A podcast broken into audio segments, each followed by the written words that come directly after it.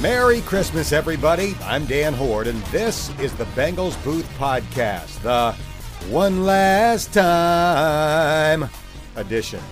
A little dose of Hamilton for you there as we are down to the final game of the season. The Bengals will take a 6 9 record into it after losing in Cleveland on Sunday, 26 to 18. Coming up, you'll hear radio replays, locker room comments from key players, and Dave Lapham will join me for post game analysis. Plus, in this week's Fun Facts interview, you'll get to know quarterback Jeff Driskel. Among other things, we'll discuss the three years he spent living in Japan between the ages of 8 and 10. All of that is straight ahead, but first, here's a quick reminder that you can have the latest edition of this podcast delivered right to your phone, tablet, or computer by subscribing on iTunes, Stitcher, or Podbean. It's the greatest invention since stores that will wrap the gift.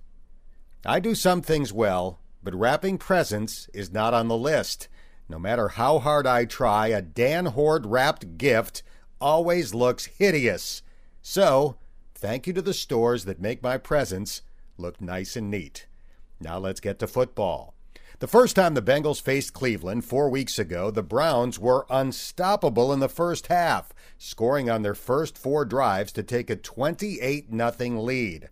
That was not the case in the rematch, as the Browns punted on their first two possessions and did not score in the first quarter. Unfortunately, the Bengals didn't exactly capitalize. Driskel wants a shotgun snap, stomps the right foot, catches the snap, drops back, gets hit, out. fumbles the football, and it's recovered by the Bengals at the 49 yard line. Joe Schobert with the sack to dislodge the ball from Driskel, and Giovani Bernard fell on the bouncing pig. The Bengals finished the first half with minus 15 yards passing. You heard me. Minus 15. And once the Browns started to click offensively, they scored on five straight drives. Duke Johnson lining up to the right of Baker Mayfield. Here's a lob for Njoku. He high points the ball and pulls down the touchdown. That was the first of three touchdown passes for the first pick in this year's draft, Baker Mayfield. Here's Bengals rookie Sam Hubbard. You know, he talks a lot, but obviously he backs it up. And uh, the way to get them to quiet down is to beat them, and that's what we got to do. One of the reasons Mayfield is thriving is the creative play calling of new offensive coordinator Freddie Kitchens, and he dipped into his bag of tricks the next time the Browns had the ball. First and 10 from the 30, the Browns leading 7 0. Here is a double Whoa. reverse, Whoa. and now Landry wants to throw. Guns it deep downfield. It is oh, caught. man. Callaway running inside the 10, and he will be tackled at the seven yard line. Make that Perriman on the catch. A double reverse, and Jarvis Landry stepped into a deep ball and gunned it with the left hand way downfield for the completion to Breshad Perriman. Jarvis Landry's option pass went for a 63 yard gain. Here's Will Jackson. They did a lot of trickery plays, which we knew we was going to get. We knew we was going to get that. That's crazy, but it was a great pass. And it set up the Browns' second touchdown. Mayfield fakes a handoff, rolls to the right, sprinting toward the sideline, throws, and it is caught for a touchdown. Fells with a touchdown catch, one of the three tight ends. Baker Mayfield sprinting down the field, pumping his arms, and the Browns have taken a 13 0 lead. Oh, Baker Mayfield bought time, bought time, bought time. Cleveland missed the extra point, but kicker Greg Joseph made his next attempt, a 37 yard field goal with 10 seconds left in the second quarter that made the halftime score 16 0. Here's Marvin Lewis. When you get a position, then we got to make the play. we didn't make the plays early in the game. That's what I said at halftime. they've had they made all the plays. We got to make some plays. There was only one scoring play in the third quarter, and the Bengals didn't make it. Mayfield holds up his left fist before catching the shotgun snap. His pass caught over the middle. Higgins racing inside the 10, the 5, extends the ball in his left arm toward the pylon, and it is a touchdown for the Cleveland Browns. The Bengals trailed 23 0 going to the fourth quarter, and their first objective was to avoid being shut out for the first time since the 2017 season opener at home against Baltimore. A 51 yard attempt. Harris to snap. Huber to hold. Here comes the kick. It's got the distance, and it is Yes. good. So the Bengals avoid the shutout as Randy Bullock connects from 51 yards away. They are booing here in Cleveland because the Bengals have managed to score. Cleveland answered with a field goal to make it 26 to 3 midway through the fourth quarter, and it certainly didn't look like the Bengals would have a chance to win. But to their credit, they made it interesting. Driskel waits for a shotgun snap. Billy Price ready, fires it back. Driskel back to throw. Good pocket, throws toward the end zone. Uzomah leaps and pulls it in. It's a Bengals touchdown with 4.56 to go. Jeff Driskel's touchdown pass to CJ Uzomah made it 26 to 10, and 1 minute later, the Bengals came up with a big play on special teams. Here comes the punt. Oh, it's blocked by Clayton Fejedelem. Yes. And the Bengals are going to take over at the 23 yard line of Cleveland as Clayton Fejedelem, named a first alternate to the Pro Bowl as a special teams ace, blocked the Colquitt punt. And the Bengals take over deep in Browns territory. Clayton Fejedelem says Sam Hubbard deserves the credit for the block punt. we schemed it up pretty well. Um, and it was really, it all happened because of Sam. You know, Sam beat the uh, snapper across his face and took the PP out of it. All I had to do was run forward and take the ball off his foot. So, um, you know, it was a great plan. And then with Sam, and then just, it was a great executed play. The PP, by the way, stands for personal protector, and three plays after the block punt, the Bengals found the end zone again. Two receivers to each side of the formation. Second down and goal from the Cleveland three yard line. Driskel catches a high shotgun snap in trouble. Scrambling left, throws into the Oh, end baby. zone. Touchdown! John Ross running along the back line of the end zone. And the Bengals have scored back to back TDs. Now, if they go for two, they could make it A one-score one game. score game. They could pull within eight if they can convert a two point conversion. Ball is placed at the two yard line. Driskel is under center, takes the snap, fakes to Mixon, looking, throws. It is Yeah! caught by Cody Nice. Core for a two point conversion, and the Bengals pull within eight with two minutes and 56 seconds to go. Man, where has this been? The Bengals were down by eight with 2.56 to go and no timeouts remaining. Marvin Lewis elected not to go for an onside kick, and the Bengals never got the ball back. On a short pass by Mayfield to tight end David Njoku, Jessie Bates gambled and tried to make a diving interception. It didn't work. Njoku turned it into a 66 yard gain down to the Bengals' three yard line, and the Browns elected to run out the clock for an eight point win. After going 1 and 31 over the last two years, the Browns improved to 7 7 and 1. They also swept the Bengals for the first time since 2002, the year before Marvin Lewis became head coach. The Bengals are assured of finishing with a losing record and in last place in the AFC North. Here's Joe Mixon. Um, it's very frustrating, man. Um, never been a part of a losing program, and uh, you know I'm never gonna get comfortable with being a part of it. Um, at the end of the day, man, you only take it for what it is this year, um, build, and you know try to get better, get ready for next year. But I mean, we still got another week coming up. Like I said, it's a big one, man. But uh, we, I promise you, we ain't gonna be in this for long, and that's a fact. Mixon, by the way, finished with 68 yards on 17 carries to go over 1,000 yards for the season, despite facing a Browns defense geared towards stopping him. You seen how it was? I mean, it's nine, ten man box. I mean, I still was busting out there, so um, I mean, it's it's hard, you know, to get through that. But you know, you can only hope to contain me. You're not gonna stop me. Joe, how much does it diminish the accomplishment of having a thousand yards that it came in a game in a loss? I mean, I told you I don't care about the individual stats. Um, if we didn't get the win, I don't. I mean, I don't give a damn. With some players, I wouldn't buy that. With Mixon, I absolutely do. For the second straight year, the Bengals will go into the final game of the season facing questions about the future of Marvin Lewis. ESPN's Adam Schefter reported on Sunday that if the Denver Broncos fire head coach Vance Joseph, he is expected to emerge as a candidate for the Bengals defensive coordinator job and potentially, eventually, the head coaching job when Marvin decides he has had enough of coaching. Again, all of that was according to Adam Schefter. The Bengals have not said anything about Marvin's status. Following the game, Carlos Dunlap was asked about the only head coach he's had in nine NFL seasons. Carlos, when you have three straight losing seasons, obviously it's very frustrating. You get the questions about Marvin Lewis. What is your confidence in him returning next season? Uh, I don't know. I mean, this is a professional football league. Um, a lot of things happen. You know, everybody's making business decisions. Um, I have confidence in the football team, the players that we have here, that we can do what we need to do. We've been there before, so you know you can make arguments anyway.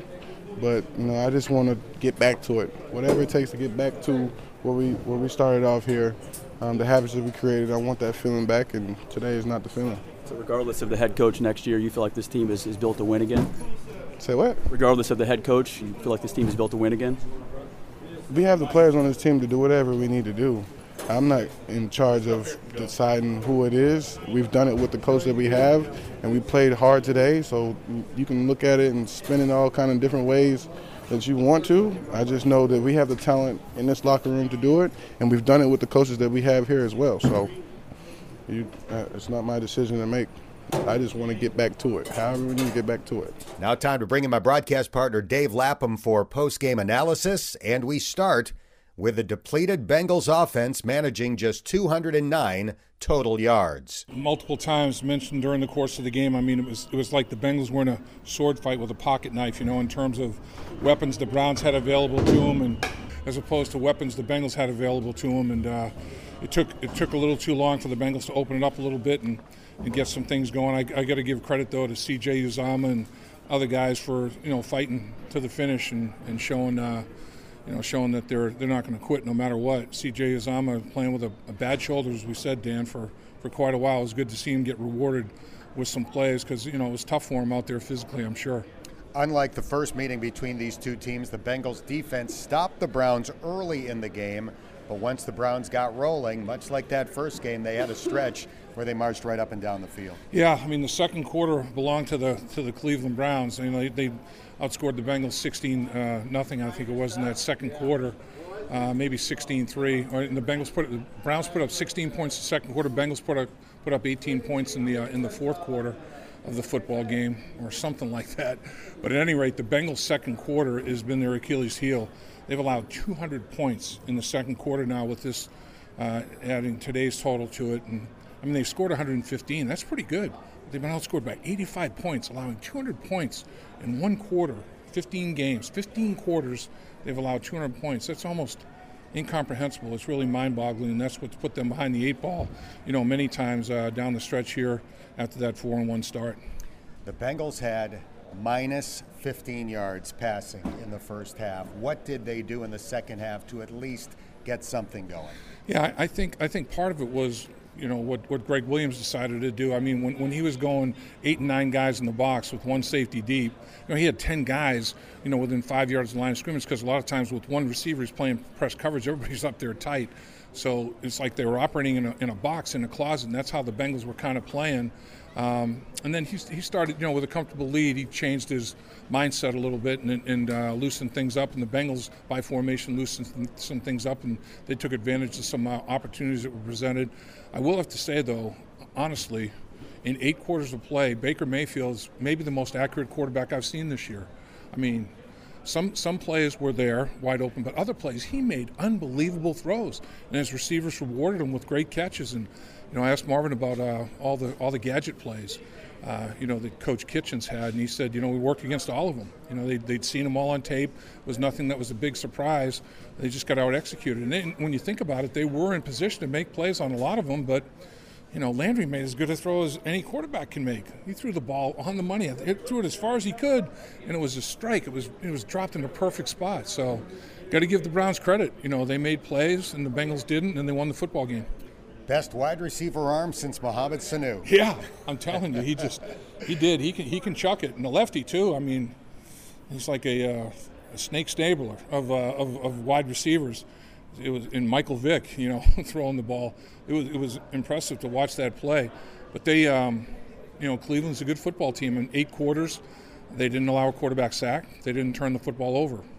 Going to win you a lot of football games. They'll go hand in hand when you're not getting consistent pressure from the quarterback. He's not going to put the ball in jeopardy, and Baker Mayfield didn't. He had time and, and vision to, to operate, and when you give him that, he's he's deadly. He puts the ball in tight spots. Next week's season finale in Pittsburgh has been flexed from 1 in the afternoon to 425 and it's become a must-win game for the Steelers just to make the playoffs. After losing to the Saints on Sunday, Pittsburgh is a half game behind Baltimore in the AFC North and a half game behind both Tennessee and Indianapolis in the battle for the last wild card spot. Those two teams face each other next week, so unless they tie, the winner is guaranteed to finish ahead of the Steelers. Therefore, for the Steelers to make the playoffs, they have to beat the Bengals and hope that the Cleveland Browns can upset the Ravens in Baltimore.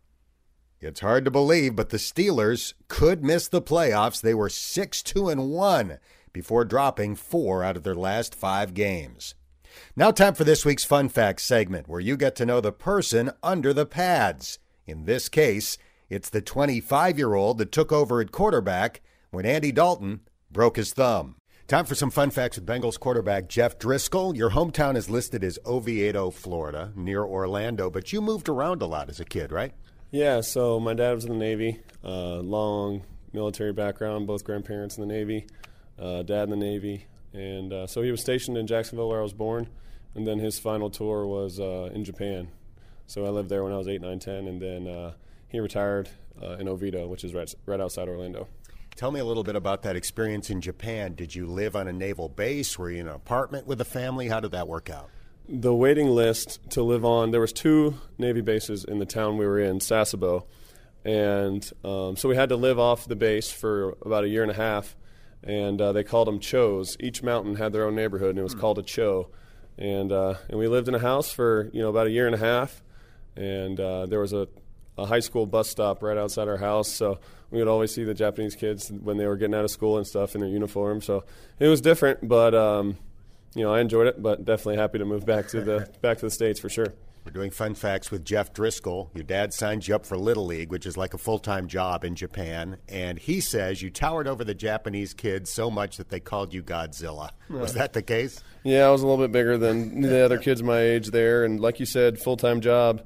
Uh, we practiced I mean, like I said, eight, nine, and ten years old. We practiced from nine to five on Saturday and Sundays with an hour lunch break. So it was wild, different animal over there. No wonder the Red Sox drafted you with that kind of work ethic. Yeah, no doubt, no doubt. So I got burnt out a little bit there.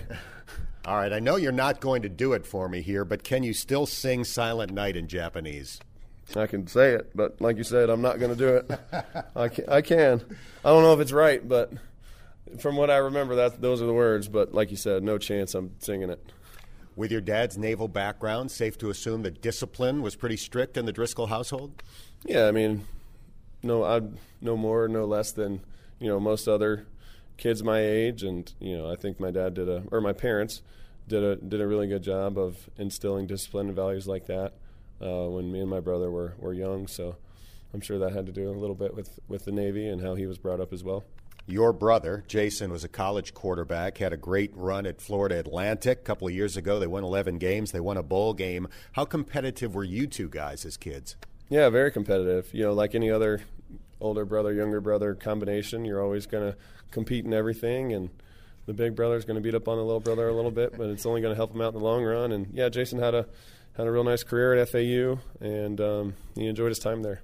We're visiting with Jeff Driskel. You became the starting quarterback at your high school as a ninth grader, had a great high school career, National Player of the Year your senior year.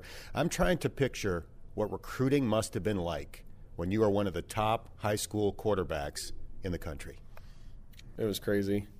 You know, you see all this stuff on Instagram and social media now with all these kids who have boxes and boxes and boxes of mail and offers from people that they never talked to. And, you know, I kind of had that same recruiting story. And, you know, you don't really know when you're that age. You don't really understand it, and you think it's really cool. But at the end of the day, you know, you, you want to go to somewhere that fits, and you can only, you can only play for one team. So it doesn't matter how many you get, and you just got to make the most out of your opportunities. But yeah, the recruiting process was nuts. I picture the first few letters being awesome, and then just the whole thing becoming overwhelming. Yeah, I mean, you definitely hit it on the head. You know, the first letter you get, you think you're going there, and uh, that's that's not how it played out. But it, it definitely got to be a lot, and I was ready for it to be over. To be honest with you. You committed to Florida to mm-hmm. play for Urban Meyer, and then he left. He resigned, cited health problems. Eventually, a year later, wound up coaching at Ohio State. But, I mean, one of the reasons why you choose the school, I assume, has a lot to do with the coach. When that happens, how tough is it? Yeah, I mean it's tough. You know, they they spend a lot of time with you and your family, and um, you know, you you kind of get to know them as people, and and then you play for somebody else. It's tough, but that's I mean that's the business of it. And you know, maybe as a 17 year old kid you don't understand that, but you, when you look back on it, you know, you t- you totally understand that that things happen and and you move forward, and you know, it worked out uh, just how it was supposed to. So, your sophomore year, you lead Florida to 11 wins and a trip to the Sugar Bowl. The team was ranked number two in the country at one point that season. The following year, emergency appendectomy prior to the season, broken leg in week three. How did those setbacks impact you? The appendicitis, that wasn't a big deal. That was surprisingly only a couple days mm. in training camp. Um, so it was an awesome job of the doctors diagnosing that and getting it fixed as soon as possible. And then the the broken leg was, was tough you know, I was, you know, coming off a, a decent year and feeling comfortable going into my junior season, and um, yeah, I ended up breaking my leg and getting a redshirt year for that year. But it, it was tough. But that happens in football. You know, every year somebody that happens to you know a bunch of people. So you just have to be able to, you know, not let it get you down and you know, be able to to come back and respond. You walked off the field with a broken leg. I did. I did. I don't know how smart that was. Not very. I, I, I, thought I'd be a tough guy at the moment, but uh, I don't know how smart that was. You finished your college career at Louisiana Tech, Ruston, Louisiana, mm-hmm. threw for more than 4,000 yards your senior year. What was that season like, getting that opportunity and taking advantage of it? Yeah, it was awesome. Um, I, I got there, and they're on the quarter system there, so I think it was February, which was February or March. It was the first day of uh, spring – spring practice. So, you know, have to having to learn everything all at once, and it was it was awesome. The people there made it really fun. The coaching staff, the players, and the people in the town made it awesome. And then, uh, you know, us playing pretty well made it fun too. We had some really talented players, guys that um, play against in the league. So that that was really really special season, and you know, I'm happy that it worked out like it did. Jeff, for those who don't know, you are under contract to two professional sports teams, the Bengals and the Boston Red Sox. Explain how it happened. You've told us on radio shows before, but people might be listening now that haven't heard that explanation previously. Definitely got a little bit overwhelmed, not overwhelmed, but a shock in my junior junior year in college. Um, you know, was watching the draft on my phone because I had a bunch of buddies that were going to get drafted, and you know, when you're in the 20 whatever round and the MLB draft picks are flying off the board left and right. So, you know, I see a buddy get drafted, you know, text him whatever, go back in, look at the dra- look at the tracker, and I see my name, and I was like, what in the world is going on? And didn't know if it was real or I didn't know what was going on. And a couple days later, I get a call from them, say, hey, you know, we drafted you. Um, you know, and I thought to myself, why would you draft me? I'm, I'm a football player, and that's what I told them and they said, um, "Hey, just in case you ever want to play football, we want it to be for the Red Sox." So I said, "Yeah, I'll I'll sign." so, you know, not not looking to play baseball, but if I do, it has to be for the Red Sox. Kind of a cool trivia nugget. Yeah, no doubt. All right, last thing for Jeff Driskel. You and your wife Taryn became parents this year. Your daughter was born earlier this season. How has fatherhood impacted you? Oh man, it's you know one of the greatest things that could ever happen to me. You know, aside from from getting married, that's the you know best day of my life, um, and it's it's been awesome. You get to go home every day, good day, bad day, okay day, it doesn't matter. Um, you know, your family's happy to see you, and uh, you know it just really puts everything else in perspective. That the most important thing isn't in this building, and um, it just helps you keep it keep it in perspective, and um, it really gives you a reason to go out and uh, and do what you do, and uh, and provide for them. Well put. You're off the hot seat. Happy holidays. Appreciate the time. Thanks, Dan. And that's going to do it for this episode of the podcast. If you haven't done so already, don't forget to subscribe on iTunes, Stitcher, or Podbean and give it a rating or leave a comment. Your feedback is always appreciated, and five star ratings help more Bengals fans find this podcast. I'm Dan Hoard, wishing you a Merry Christmas, and thanks for listening to the Bengals Booth Podcast.